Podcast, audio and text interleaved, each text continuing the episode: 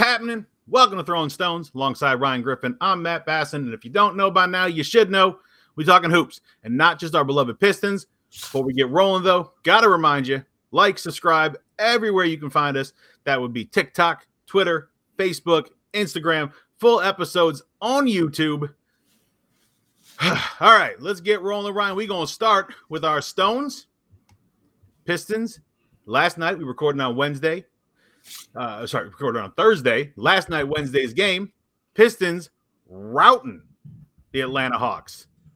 My man, Jerami Grant, leading the way with 21 points. Cade, 17, 6, and 8. Another respectable line for the rookie trying to climb his way to rookie of the year.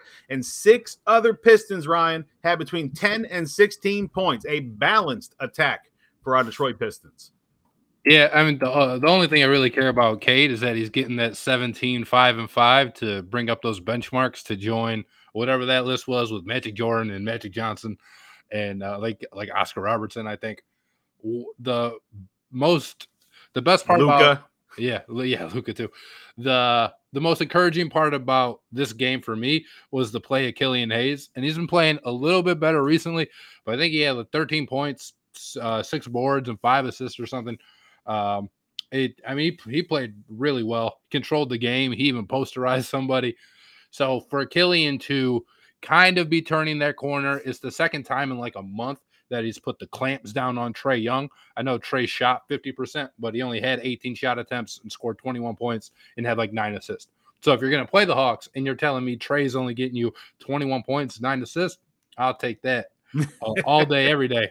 And I mean, it, it, just goes to show you like the the price on Hayes Island, the real estate is going up. yeah, I'm I'm the mayor. I'm not letting just anybody on. You're gonna have to prove to me that you were down from the from the beginning. But I was really encouraged by Killian's play.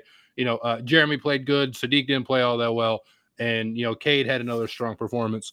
But I'm really, you know, really encouraged by Killian's play because I think that's going to be a guy who can be like a key cog of the future of the Pistons. You know, obviously along with Cade Cunningham. Um, if you know if things start to break right for him, and I hope they do. Yeah, I mean beef stew. Also, they put beef stew on Trae Young, and he was playing defense on the young guard. So, I mean, you know, you got your center out there staying with them as well. Uh, you know, love that. You, know, you know us Pistons. We love our defense, and we love when the team plays great defense. And you know, to take down a playoff bound because they're still they're the 10 seed, they're in that play in playoff tournament, but to romp them 22 122 to 101 for the Pistons' largest victory and dominating them in every facet. They shot better from two. They shot better from three. They shot better from the free throw line. They out rebounded them. They had more assists than Atlanta. And to go along with that, history being made, Saddiq Bey is now the all time single season three point maker for the Detroit Pistons, breaking Allan Houston's 27 year old record. So while he might not have played all that great, he made history the other night as well. So uh, great game all around for our Pistons. Biggest victory of the year for them. Eight guys in double digits. It's just a well balanced, well rounded win and a dominant win over a playoff bound team. Yeah, I, I, think the other thing that I like about this game is the Pistons were down after the first quarter. They were down by five, and they still won the game by twenty. And if you just look at like the scoring by quarter, the mm-hmm. Pistons demolished the Hawks. You know, the the second, third, and fourth quarter, which a, a lot of the times this year has kind of been a killer for them. You know, coming out of the half flat and just getting to like destroyed or outscored by 15 in the third quarter or something. And at least for a night, that that didn't happen. And right. like you said, the Hawks, uh, you know, uh, a playoff bound team, probably a team that was in the Eastern Conference, you know, uh, finals last year. So, it, or Eastern Conference semifinals, maybe semifinals for sure. Yeah. But I mean, the, Nick, you know, the, okay, the Pistons yeah. also look better yeah, NBA teams. You expect to do this, but for a bad team like the Pistons, you still you hope they can do it, and they did. They took advantage of the Hawks on the back end of a back-to-back night for the Hawks. So you know the Hawks came in with heavy legs. You saw it after the first quarter, but bad teams can still lose to decent teams when they're on the back-to-back end of a you know of a back-to-back night. So to go out and do that and do it dominantly, like you said, every quarter got better. The third quarter started off great for the Pistons, and they just kept them at arm's length the rest of the way. And Cade doing what Cade does, still pushing for that for that rookie of the year, putting up all-star numbers since the all-star break, 22, 7 and 7. Look, You want that from anyone on your team, but you getting it from the rookie. Come on. Tw- 22 7 7 is like outstanding. Mhm. Like I know in the inflated numbers era of the NBA, we've kind of been desensitized to it because we have guys, you know, like Luka and even like Trae who are pushing like 30 and 10 Mhm. numbers, but 22 7 and 7 for a I rookie. love so like yeah for a rookie, and if you think I know it's five more points, but like LeBron's career average is 27, 7, and 7, and he's regarded as you know the most well-rounded player of all time. Mhm. And for Cade, you know, in this stretch since the All-Star break to be at 22, 7, and 7, you know, not right up there with LeBron's career's numbers because the scoring's got, you know, got, got to be a little bit higher. But I have no doubt that Cade can, you know, add on to that average or even, you know, average 25 points a game next season or, you know, 24. Maybe the Pistons get a little bit better and he's doesn't have to score as much. But it's just, it, it's really incredible to see what he's been able to do. And he's gotten cosigns not only from Pistons fans who all love him, but he's gotten cosigns from other stars. Uh, you know, I know Kevin Durant was a big fan of Cade's game. Somebody else the other night was talking about, you know, just like how, oh, Chauncey Billups, you know, Piston, Pi- great Piston point guard, was talking about how great, uh, you know, Cade Cunningham, just like maturity and poise and control of the game is for for a rookie. And it's it's really exciting because it feels like the Pistons haven't had a guy like that in so long, right? Probably not even since Chauncey Billups, but No, I think fans feel better about Cade than they even ever did about Chauncey, which is crazy considering he, you know, he's a finals MVP here. It- it's a little different, you know. I mean, Chauncey came here eventually. You know, I'm thinking back to like who the Pistons have drafted that given Grant up. Hill. It's Grant Hill. It is It's absolutely Grant Hill. There's no one since Grant Hill that the Pistons have been this high on as a rookie, and to come out and produce consistently because that's what he's been doing since the All Star break, especially really since he got healthy. You know, the first two months of the NBA season, he missed a bunch of it to start, and then the rest was getting into game shape and game speed and everything. You take out that first two months. Cade's been fantastic, and that's all you could ask for for your rookie. If he wins Rookie of the Year or not, we got two weeks left in the season to find out if he's going to get it done. But someone knows that two weeks are only left in the season, and that's Jerami Grant, who's been playing up all of a sudden, trying to get There that resume bolstered because there's already talks about where he's going to go next year because it's probably not going to be in Detroit. And they're already talking about apparently Portland very interested in Jerami Grant uh, using what is the uh, the New Orleans Pelicans pick that they got in the trade for CJ McCollum uh, to try and lure him to his Olympic teammate Damian Lillard. Yeah, so the the pick has to fall between five and fourteen, and right now, at least that's where it's projected to fall. Right, the Blazers could get some, or I'm sorry, the Pelicans could get some unreal lottery luck and be one, two, three, four, and then the pick, you know, just kind of jumps into next year. Mhm. But that's what we're talking about. We don't even care what player we would get back, and you'd have to get a player to to match the salary. We don't even care what player we get back. The Pistons can walk like into this draft with two top six picks, right? Two top eight picks. It changes the whole dynamic of the future because this is a pretty deep draft up top. Like there are four guys who probably three you can see going number one, but four who are in like that super upper tier. But then the tier right below that, that's not uh, you know, that, that's nothing to shake at either. That's where you have, you know, like your guy, uh, was it Mathurin? Yeah, Is that Benedict his last name?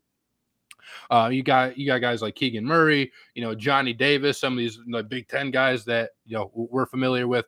Um, AJ Griffin from Duke. So there's a lot of options. Jalen Duren from Memphis. There's a lot of guys that the Pistons, if they're able to pull out that trade and get that pick from Portland, the the second one, the Pelicans pick from Portland, Mhm. it's like it, it it'd be an absolute game changer and there's some smoke behind the fire like when they played the blazers the other night you know jerami was talking i think it was with josh hart and like jusuf nurkic and josh hart had liked that tweet from whatever it was legion hoops that you know kind of mentioned that shams report that said hey the blazers are very in, very interested in pursuing jerami grant they're really trying to attack it and when you have some kind of openness like that from the players, I think it helps, you know, get a deal done.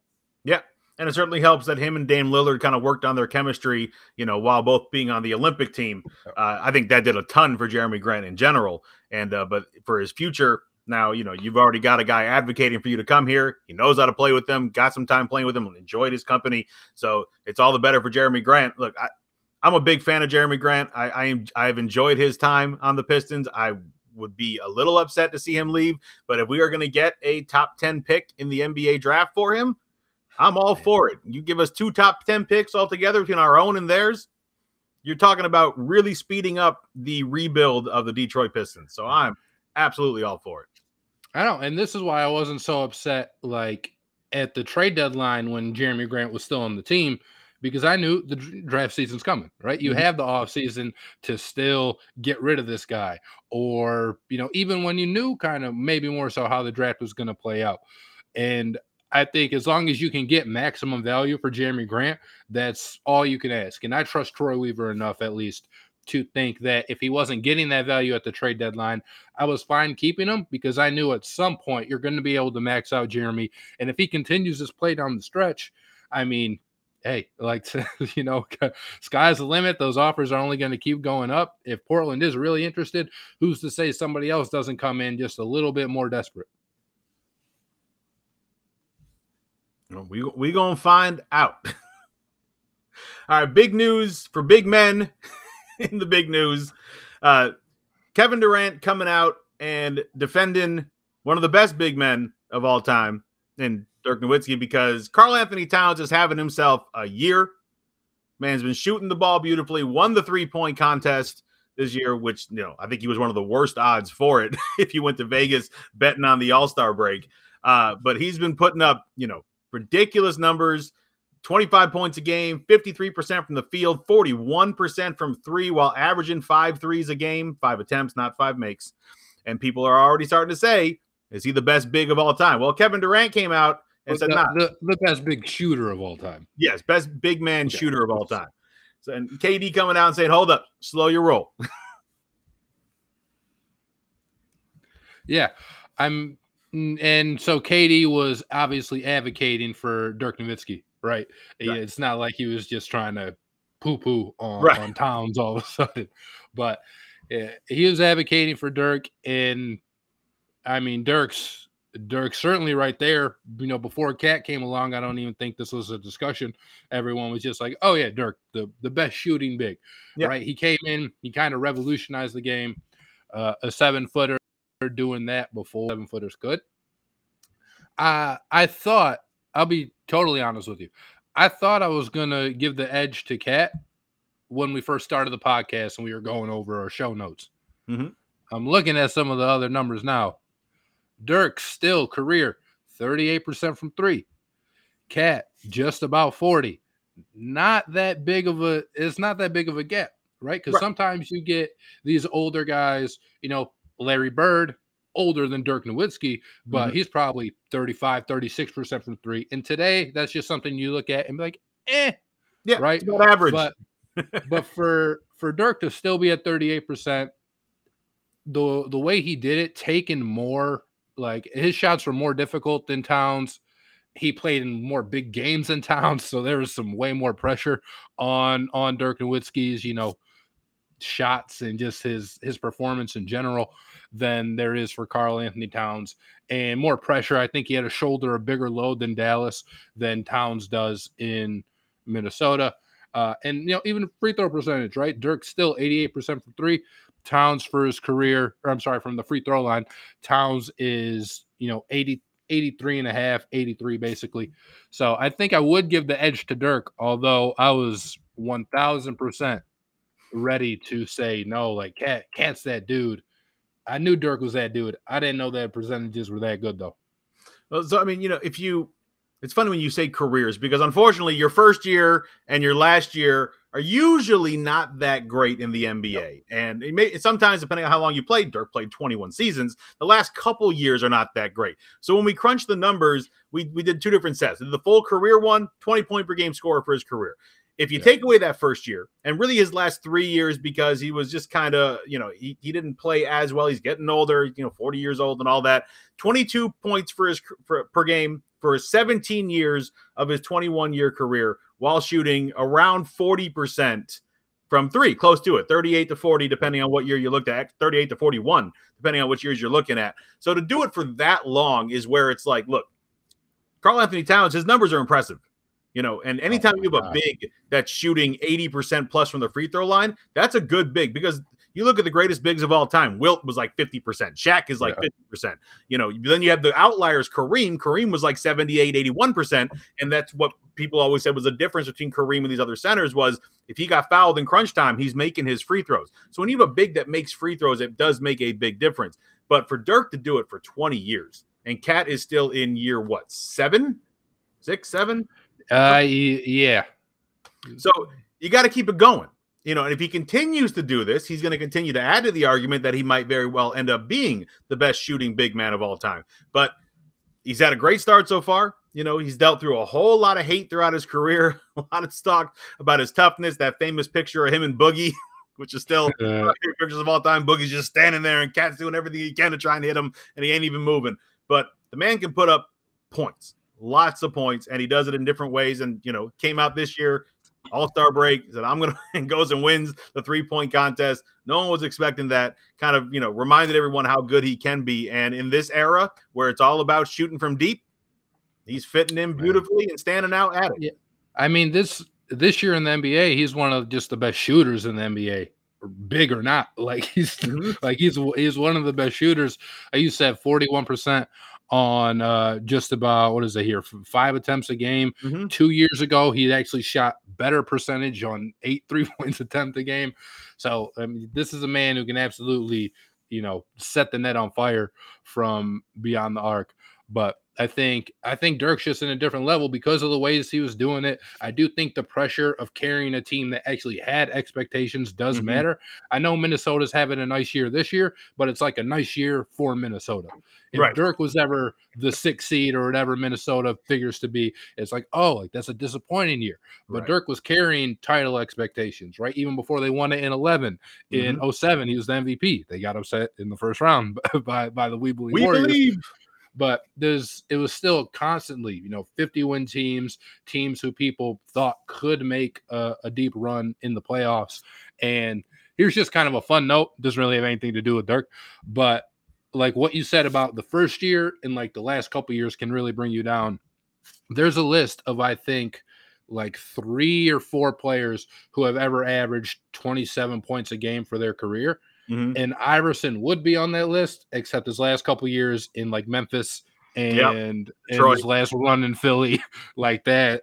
That brought him down to where I think he's like 26.8 or 26.9 or, or something like that. Yeah. Uh, and it makes me sad because that's my favorite player. Yeah, it's just not fair. You shouldn't you shouldn't count those years where you know the guys a shell of themselves. You should show the numbers for right. when they were a baller. I understand having them displayed so everyone can see them, but when you're talking like his real career, like there should be like a little like outlier asterisk something saying here's his real career. Like we ain't going yeah. that first year. Like for Kobe, like you can't count Kobe's first year. The man only played half the games. He wasn't needed. He were they were trying to bring him in slower. He wasn't like LeBron as a rookie where he's starting for the Cavs because they need him. Like it's just there's different there's different asterisks that need to be thrown into these guys' careers to make them show their real numbers. Yeah. yeah. and that's I mean that's probably a different segment for for a different podcast. Oh yeah, we should, we should like, definitely make you, that you need to talk about the peaks of these guys because you're right. Not everybody has the same career path. So these stats that LeBron's putting up, incredible longevity. But I think if Luka plays as long, he could very well be there because he's got some more inflated numbers than LeBron has, and he was the man, you know, like since day since day mm-hmm. one as well. So uh, it'd just be interesting to see, like as the years progress, how wonky some of these numbers are and like some how weird some of these guys are who like maybe pass Kobe or they pass Iverson in some sort of statistic and you're just like, yeah. well, that's not right. Right. you talk about not right. And look, Pistons fan, Laker fan. There is no team I hate more than the Boston Celtics. I grew up, young kid in the 80s, hated this team more than anything. And this ain't right. But this team is hot as can be right now, and I hate every minute of it. But this team was 23 and 24 on January 21st, Ryan. They are 23 and 4 since. This team making its way up the charts in the Eastern Conference.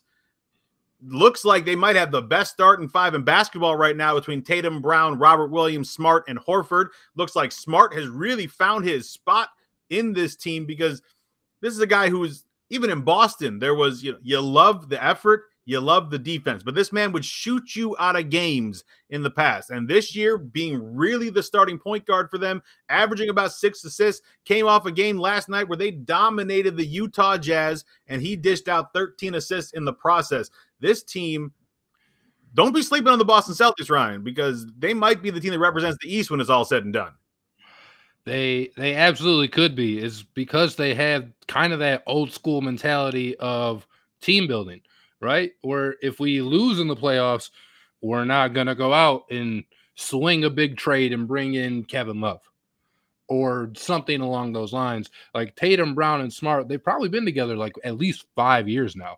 Like these are guys who grew up together. They all started their careers on the Celtics. They grew up, they were rookies together. They went through those bumps. They went through some highs. They got to game seven of the Eastern Conference Finals and, you know, lost to LeBron James and, and Cleveland and their their team has played together a, a lot.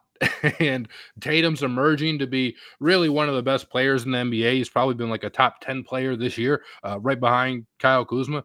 Jaylen Brown is the perfect number two and the the perfect like complement to what uh, Jayson Tatum does. And then Marcus Smart does everything else that those guys don't want to do, except I don't even know if it's that they don't necessarily want to do it because Tatum and Brown they can both defend. You know they, they can both get uh, a little bit. I don't want to say dirty, but they can get you know down. They can like dive for the loose balls, mm-hmm. and I think it's it might be a little bit of a shame. And I don't want to.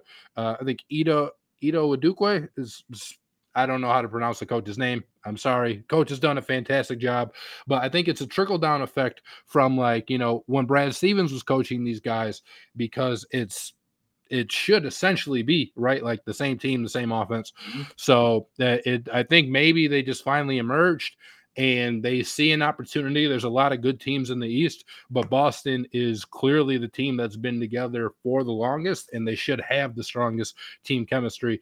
And they're not just beating teams like they are straight up like annihilating them. Yeah, I mean, you're talking about their last their last so many wins against the Kings, the Nuggets, the Thunder, and the Jazz. Average margin of victory 21 and a half points, and it still wasn't even that close in a lot of these games. And right. you know what you said is very true about how long this team has been together. And for a lot of this time that they've been together, there's been the question of can Brown and Tatum play together? And there was you got to get rid of one of these guys. You can't have these two stars. It's not working. Blah blah. blah.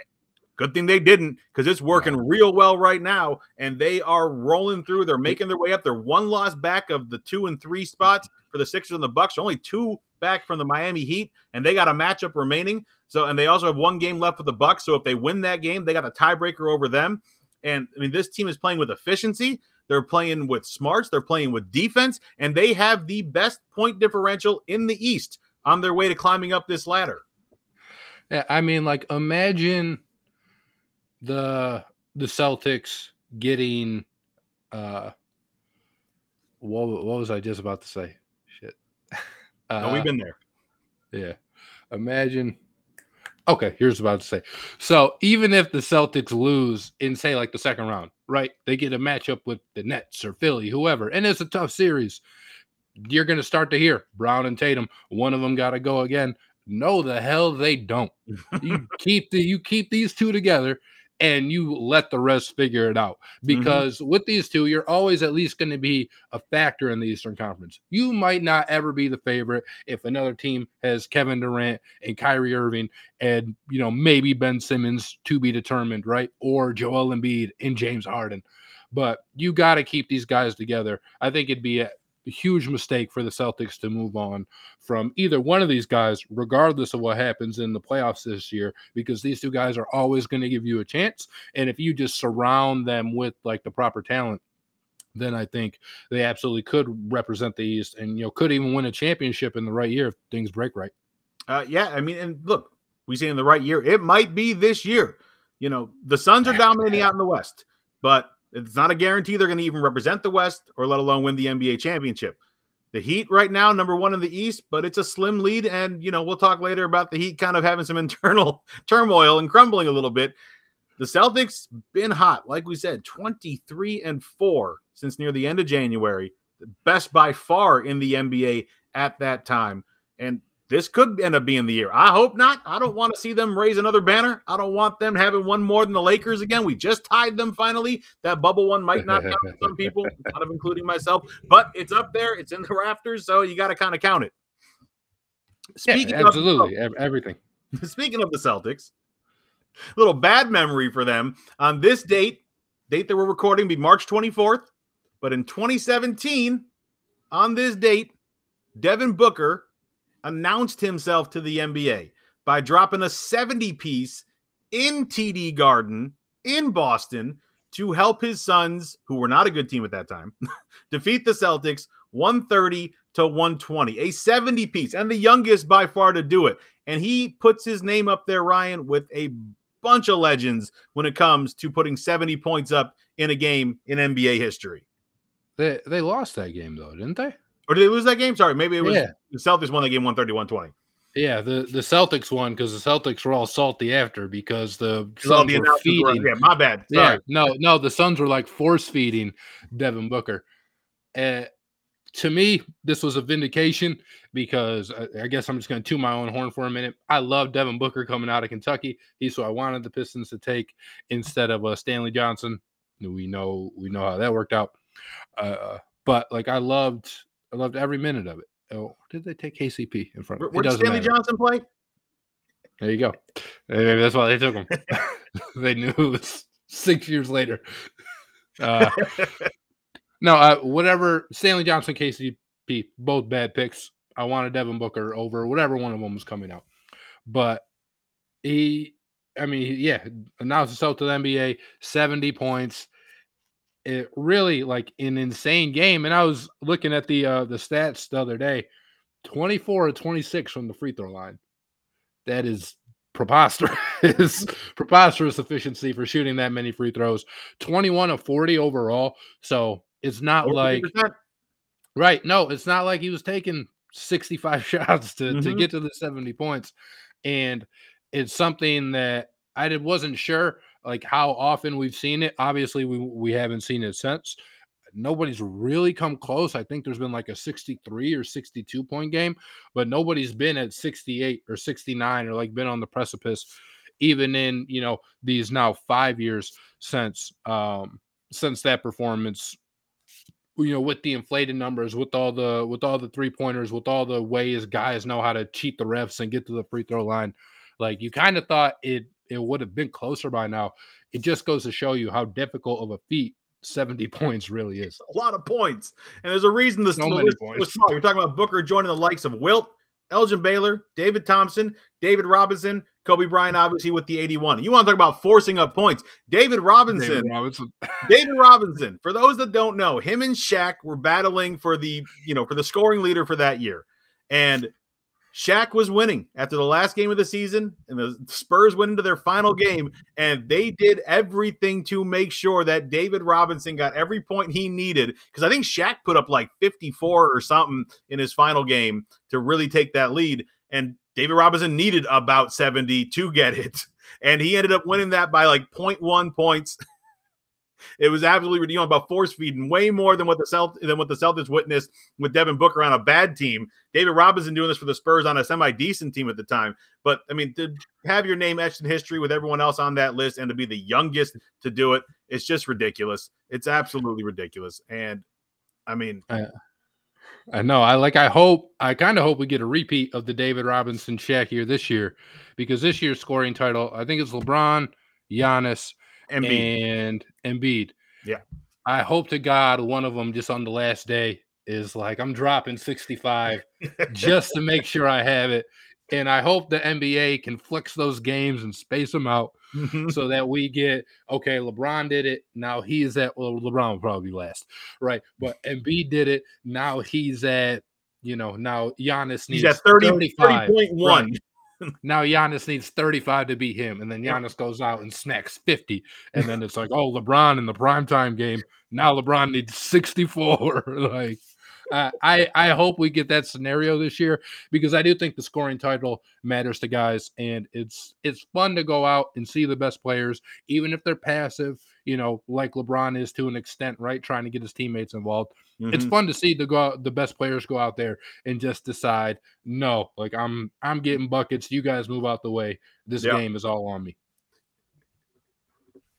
Uh, I mean, that would be it'd be fantastic entertainment for the last game of the season and might even very well impact the MVP race as well. An MVP race that the man we were just talking about is being very much ignored in. Ryan, tell me, this is the leading scorer on the best team in basketball. How is he not even mentioned? How look, I'm not saying Devin Booker should win MVP this year, but there are criteria. And Isiah Thomas, the great Isiah Thomas of Detroit legend fame, NBA legend fame, came out and pointed that out that when you are the number one scoring option, the leading scorer on the best team in basketball, your name is usually mentioned in MVP discussions. And all we are hearing is Embiid, Jokic, and Giannis. That's it. Those are the three names I'm hearing when it comes to MVP. Well, meanwhile, Devin Booker out here dropping 26, 5 and 5, increased it to 28, 5 and 7 after CP3 went down. Everyone was worried about how the Suns were going to do once CP3 went down right before the All Star break. Well, the Suns have gone 11 and 4 so far without without CP3, held on to their lead in the first, is the reason behind it. Uh, I love Devin Booker. I just profess my love for Devin Booker. Now I feel like I, I don't want to sit here and just hate on the man, but there's a reason that he's not in the MVP discussion because it really shouldn't be. It's all the crowded field now. I understand what Isiah Thomas is saying. Best player, best team, leading scorer usually gets that. Isiah, the game changed. The advanced stats nerds, they came in and they just turned over. There's a whole MVP discussion, which is why you have guys like Jokic, like Embiid, and like Giannis who are on the MVP ballot.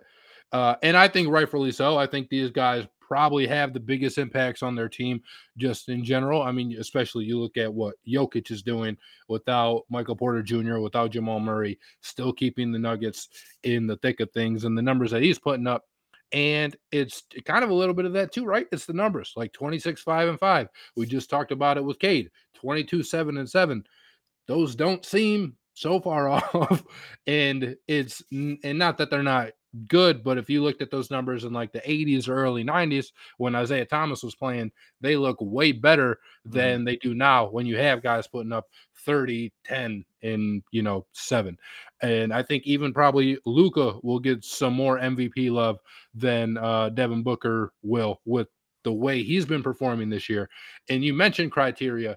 It seemed like there used to be a certain fit criteria, and now it's just all over the place. It's like the guy the media says is going to be the MVP 20 games into the season has the upper hand up until game 65 and then people start saying well you know what about x y and z and it just seems like that's the way that not only the the discussion goes it sort of seems like that's the way that it's voted on as well I'm telling you right now, if Joker wins MVP with the sixth seed in the West, because that's what his team is right now, I ain't watching the NBA for at least a day or two because that was the entire argument against two of Kobe Bryant's MVPs that were stolen from him was that, oh, well, he's on the sixth team in the West or the seventh team in the West. You can't give it to a guy who's not in the top four of his of his conference. I don't care how well he's playing.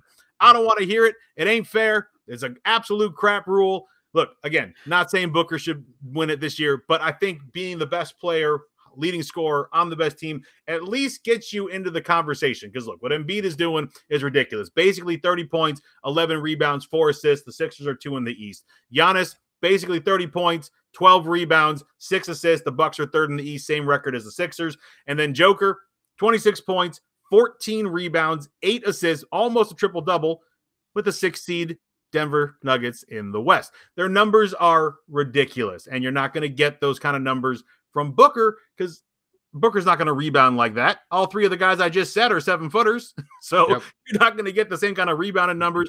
But it's commendable what Booker has done, and I think at oh, least yeah. you should get some mention in the eh, conversation. Yeah, I don't know. It's gonna be tough. I don't even know that he's gonna make an All NBA team. Like, there's so many good guards. like, I don't, I don't know what you want. Sorry, Devin. I, like, just you know, if you win a championship, I'm sure that'll be enough for you. Uh, and yeah, yeah that's kind of it. He's he's gonna probably have to prove it in the playoffs first to even be mentioned. I would guess. Well, if I was Devin Booker, I'd be fighting people anyone that besmirches my name. I'd be fighting people like I was Jimmy Butler about to fight my own damn coach and teammates. he is from Saginaw, so it's you know it's, it's right. All right. So Ryan, let's set the stage here before we close out the show. The Warriors are in town to play the Miami Heat. The score is tied at 50 at halftime. And then the Dubs come out in the third. They lock down Miami. Wiggins and Poole go to work and suddenly 50 50 at the half is 63 to 50 after Poole hits a ridiculous three pointer basically in front of the Miami bench. Spo calls a timeout. And then all hell breaks loose. Yeah, it sounds like Jimmy Butler challenged Erik Spoelstra to a fight. because there's one of those videos out there where Spo saying where Spo is saying like, "Well, what are you gonna do? Like f and fight me? No, or what do you want me to do? F and fight you, something right. along those lines. Like, and then you have uh Udonis Haslem, 30 year NBA vet. It seems like it's all for the Miami Heat, you know, backing up his coach. I guess which he should, because Erik Spoelstra is probably not any bigger than five foot six, I would guess. and here you have Jimmy Butler barking down on him, and Udonis Haslem tells Jimmy Butler straight up four times, I'm gonna beat your ass. I'm gonna beat your ass. I'm gonna beat your ass.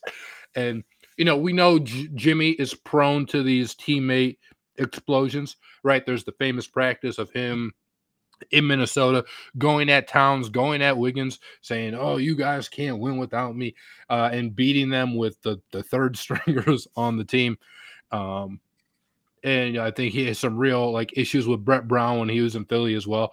So this is a guy that you know controversy or even at least like you can maybe say he has a short fuse or he's he's tough to work with. It seems to follow him. Uh, it seems like he's fitting best with the Heat so far, but I think this was just bound to happen. Uh, this was just comedy. the way it extended and kept going, all the different little things. You know, as soon as it really starts getting heated, Kyle Lowry's like, yeah, yeah I'm just gonna out. and then it continues when they get up and the players are coming onto the field, and Spo actually bends down to pick up the clipboard, which was in his hands at one point and is now on the ground, just to slam it on the ground again on the floor in front of Jimmy Butler. Gets back onto the floor to confront Jimmy Butler. Meanwhile, the Warriors are coming out of the floor. Moses Moody is all of a sudden in the middle of this, like, what is There's just so much comedy in this video, and yeah, it's exactly you know it's Jimmy Butler. It's what he does. He's he's got that chip on his shoulder. He's got that dog in him. He's got that fire, and you know he was not happy. I still want to find out what he said to Spo in the first place because I don't know why you're mad at your head coach when your offense is not working. The Dubs are locking you down, and the Dubs are getting what they want. I don't know how that's Spo's fault. You were the one on the floor. Yeah, uh, apparently he challenged him to a fight, right? at the bewilderment of Erik Spoelstra. And you damn uh, right that Haslem's going to come to Spo's defense because Spo is the only reason that Haslem has been on the Heat the last oh, five yeah. years. So Haslem's basically an assistant coach at this point. Exactly. But this, I mean, this isn't some run of the mill going to be out of a job in two years coach. Like this no. is Erik Spoelstra, the yeah. second longest tenured coach of the NBA. And – you know, a guy who's coached LeBron James, he's coached Dwyane Wade, like he's coached some difficult, you know, personalities in his career, and he's he's earned that respect to really mm-hmm. not be spoken to in, in that way by his players. And you're also uh, the one seed in the East at this point. Like it's not like you're having a down no. year.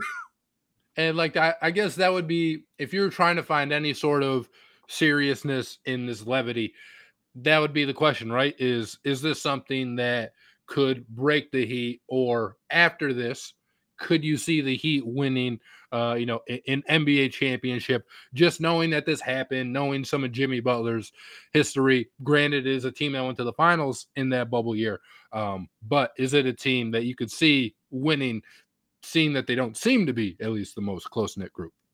Yeah, well, we got two weeks left in the regular season. We'll find out if this comedy of mm-hmm. errors leads to a run for the Miami Heat because they have been kind of slumping a little bit, and that could have absolutely played a factor.